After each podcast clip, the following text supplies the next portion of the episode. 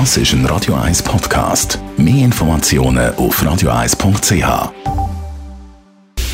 Radio 1 Anti-Aging Lifestyle Academy. Präsentiert von Preta Botte, Ihre Experte für Beauty und Anti-Aging-Medizin in Horge, Talwil und Zürich-Rennweg. pretabotte.ch wir haben letzte Woche schon über ein Hormon geredet, das schön macht, nämlich das Östrogen.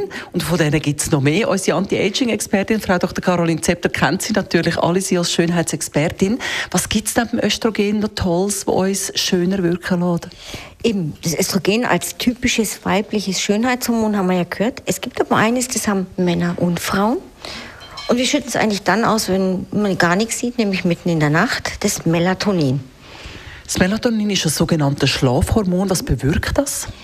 Das macht erstens, dass wir wirklich einen guten, tiefen, erholsamen Schlaf haben. Und das weiß man, wer gut schläft, schaut schon mal einfach besser aus, frischer aus, erholter, entspannter. Das ist das eine, was es schön macht. Das Melatonin hat aber auch wirklich eigene, eigenständige Eigenschaften in der Haut. Und die kennt man eigentlich erst seit wirklich seit 1995, noch nicht ganz so lang. Und das ist ähm, erstaunlich. Das Melatonin ist vor allem auch ein Antioxidant, nämlich kann es verhindern, dass UV-Schäden sich ausbreiten, dass DNA kaputt geht, dass damit auch Kollagenfasern kaputt gehen. Das alles kann durch Melatonin verhindert werden. Es ist auch in den Hautzellen vorhanden, das weiß man ganz genau. Und heutzutage kann man es auch über die Haut geben ähm, in Form von kosmetischen Produkten. Also Melatonin gehört ganz klar zu den Stoffen, die schöner machen. Sie fördern auch die Durchblutung in der Haut. Auch das ist ein wesentlicher Aspekt. Sie fördern ein bisschen die Pigmentierung, also auch, dass man weniger blass und fahl ausschaut. Also auch das gehört natürlich dazu. Melatonin, auch wenn man es gar nicht denkt, ist ein ganz klassisches Schönheitshormon.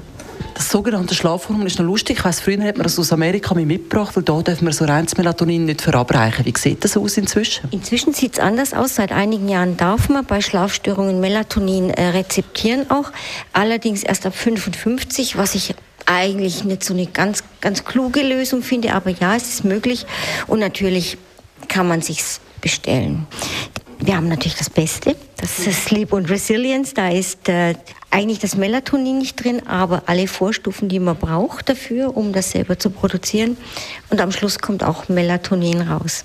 Also ich denke auch, uns Guter ist, Melatonin wird eben durch den Schlaf ausgeschüttet. Viel Schlafen macht darum auch schön. Der Schönheitsschlaf, der berühmte, stimmt. Der Schönheitsschlaf, das stimmt. Wichtig ist, dass man lang genug in der Tiefschlafphase ist. Dann erst wird das Melatonin ausgeschüttet, auch dann in der nächsten Nacht.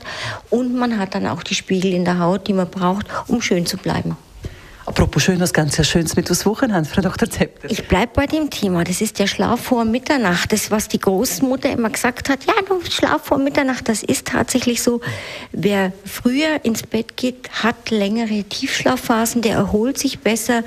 Und er schüttet nicht nur mehr Melatonin aus, auch mehr Wachstumshormon. Und am Schluss ist es wirklich der, der Schönheitsschlaf, der Dornröschenschlaf, der uns vor Mitternacht schöner macht. Also früh schlafen gehen, kann ich empfehlen. Radio Eyes Anti-Aging Lifestyle Academy.